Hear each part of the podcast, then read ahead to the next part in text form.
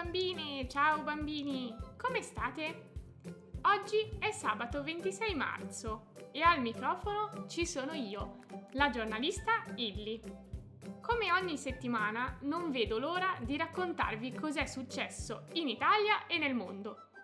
Se anche voi siete curiosi di scoprire le ultime notizie, non resta che cominciare!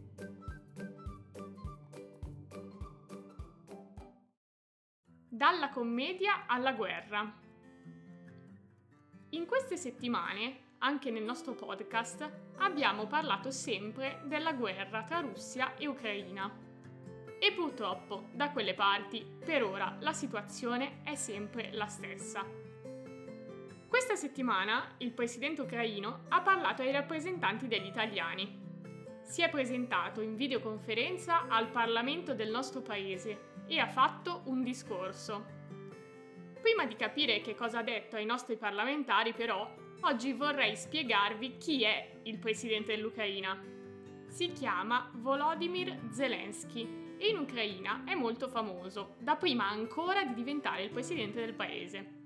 Già, perché Zelensky era un comico e nel 2015 recitò in una serie tv divertente. In questa serie, Zelensky ricopriva il ruolo del protagonista, un insegnante di storia che, suo malgrado, si ritrova presidente dell'Ucraina. Questa storia è piaciuta molto e Zelensky è diventato molto famoso in tutto il paese, tanto che nel 2019 ha deciso di candidarsi davvero come presidente dell'Ucraina e ha vinto.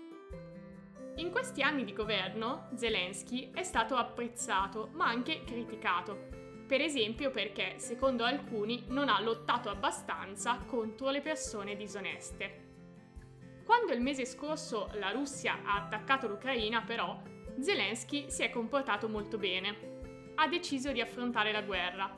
Non è scappato, come gli consigliava qualcuno, ed è restato in Ucraina per aiutare il suo popolo a resistere ogni giorno pubblica video su internet per mostrare che è ancora a Kiev ed è diventato un simbolo di coraggio. Sempre tramite video Zelensky parla con i rappresentanti degli altri paesi per chiedere aiuto. Così ha fatto questa settimana con il Parlamento italiano. Ai nostri parlamentari ha raccontato la situazione della città di Mariupol, di cui abbiamo parlato negli scorsi episodi e che è circondata dall'esercito russo. Per far capire cosa sta accadendo, ha detto di immaginarsi una città come Genova, grande uguale, che viene distrutta. E per questo ha chiesto poi ai parlamentari di adoperare punizioni più severe nei confronti della Russia e soprattutto di non lasciare sola l'Ucraina.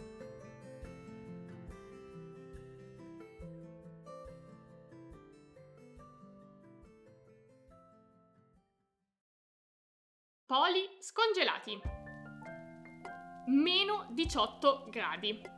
È questa la temperatura che il termometro ha registrato questa settimana a Vostok, in Antartide.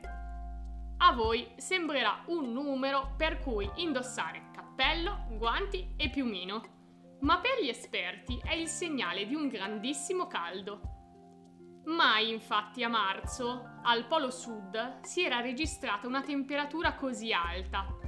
Normalmente da queste parti, in questo periodo, il termometro segna meno 33 gradi.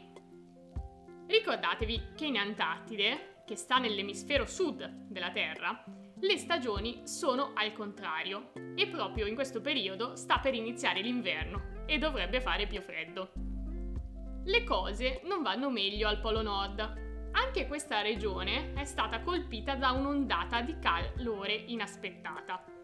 Qui le temperature sono circa 14 gradi superiori al normale. E non è una buona notizia, anche perché proprio l'Artico è la zona del pianeta più a rischio del cambiamento climatico, quella che si sta riscaldando da due a tre volte più velocemente del resto della Terra. Gli scienziati non si aspettavano che entrambi i poli, che vivono stagioni opposte, si potessero surriscaldare contemporaneamente. E invece è proprio quello che è successo.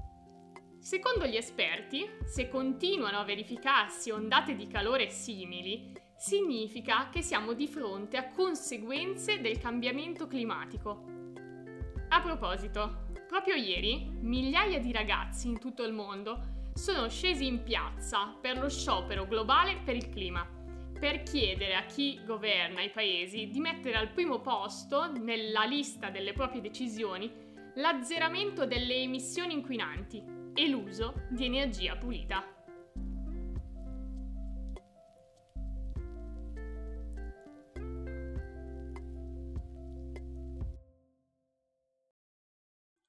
Tennis addio. Ha deciso che appenderà la racchetta al chiodo Ash Barty, la tennista australiana numero uno al mondo. Barty ha solo 25 anni, ma in un video pubblicato su Instagram questa settimana ha annunciato che per lei è venuto il momento di dedicarsi ad altro. Giocare a tennis a livello professionistico, ha detto, è molto impegnativo e stressante e ora non sento più di farcela. Questa ragazza, d'altronde, ha iniziato a tenere in mano una racchetta a 4 anni e da quando ne ha 14 gioca come professionista. Nella sua carriera ha vinto 15 tornei importanti, tra cui 3 grandi slam, Wimbledon e gli Australian Open. Barty non è la prima giocatrice che si ritira da giovane ma sono ben pochi gli sportivi che hanno abbandonato il campo mentre erano i numeri uno della loro specialità. Per questo molti non capiscono la sua decisione. Che senso ha smettere di giocare quando hai solo 25 anni e davanti a te ancora tanti tornei da vincere? A Barty non sembra interessare. Ho dato assolutamente tutto quello che potevo per questo bellissimo sport, ha detto e ne sono davvero felice, ma adesso farò altro.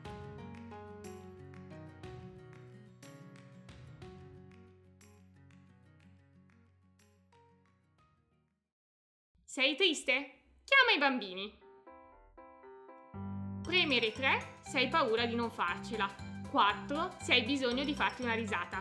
2 se cerchi un consiglio sono le strane istruzioni che accolgono chi chiama il numero telefonico aperto dagli alunni di una scuola elementare in California, che ha l'obiettivo di aiutare le persone che sono tristi o stanno vivendo momenti difficili. Il telefono dell'allegria funziona in inglese e spagnolo. Basta chiamarlo, seguire le istruzioni, premere il numero e prepararsi a ricevere un po' di allegria. L'idea di aprire un telefono per far tornare il sorriso è venuta all'insegnante di arte della scuola americana. Gli ultimi due anni, infatti, sono stati pieni di preoccupazioni. Il Covid, la crisi climatica e ora l'invasione russa dell'Ucraina hanno colpito molte persone. E secondo questa maestra, stare con i bambini e ascoltare le loro voci può aiutare molto a non farsi prendere dalla paura. Così l'insegnante ha proposto ai suoi alunni di creare la linea telefonica e ha chiesto loro cosa diresti per aiutare o incoraggiare qualcuno in difficoltà? Gli studenti ci hanno pensato e poi hanno registrato le risposte che sono state posizionate opportunamente nella linea telefonica.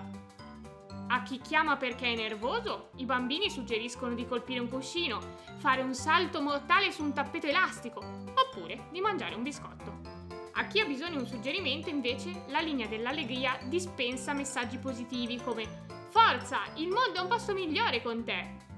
L'insegnante non si aspettava certo un successo mondiale e invece in pochi giorni migliaia di persone hanno chiamato il numero dei bambini segno che c'era davvero bisogno di una linea per far tornare il sorriso.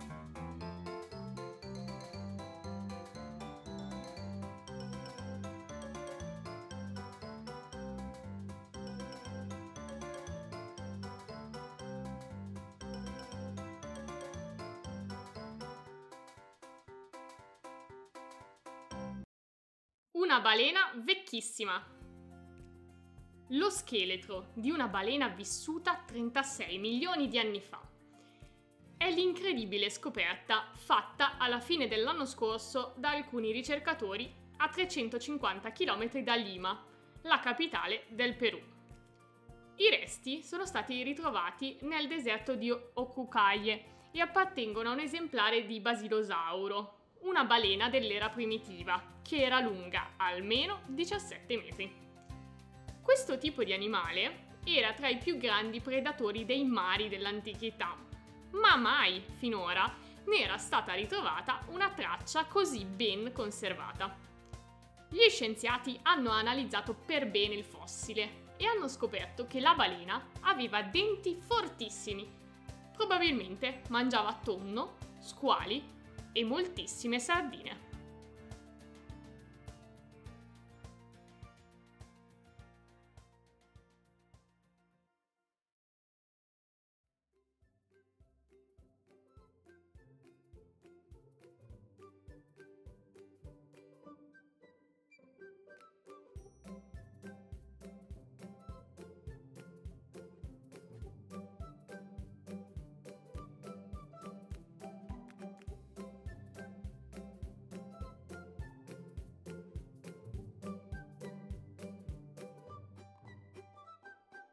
E con questa notizia possiamo salutare anche questa puntata delle notizie della Illy. Vi aspetto sabato prossimo, come sempre, per l'aggiornamento sui fatti della settimana. Ciao a tutti!